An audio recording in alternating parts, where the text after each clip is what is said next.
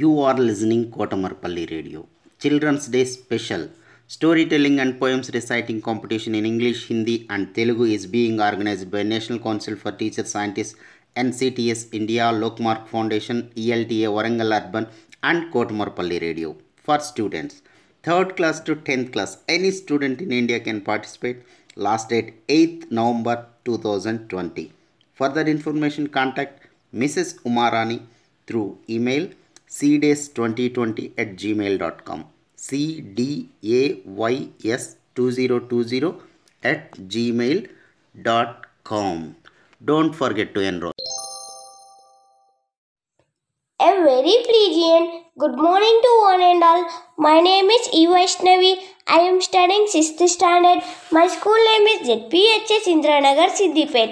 I am telling about story. Story name Savitri Bai Jyoti Rao Phule. Savitri Bai Phule along with her husband Jyoti Bai Phule played an important role in improving women's conditions in Maharashtra.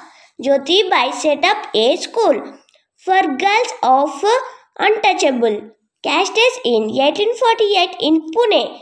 He trained Savitri Bai to become the first woman teacher, despite facing service opposition for education lower caste girls. Savitri Bai continued to teach after the death of Jyoti Rao Phule. Savitri Bai took over the responsibility of Satya Shodhaka Samaja. She presided of over meetings and guided workers. Savitri Bai worked relentlessly for the victims of plague and organized camps for poor children. It is said that she used to feed 2000 children every day during the epidemic. Thank you to one and all.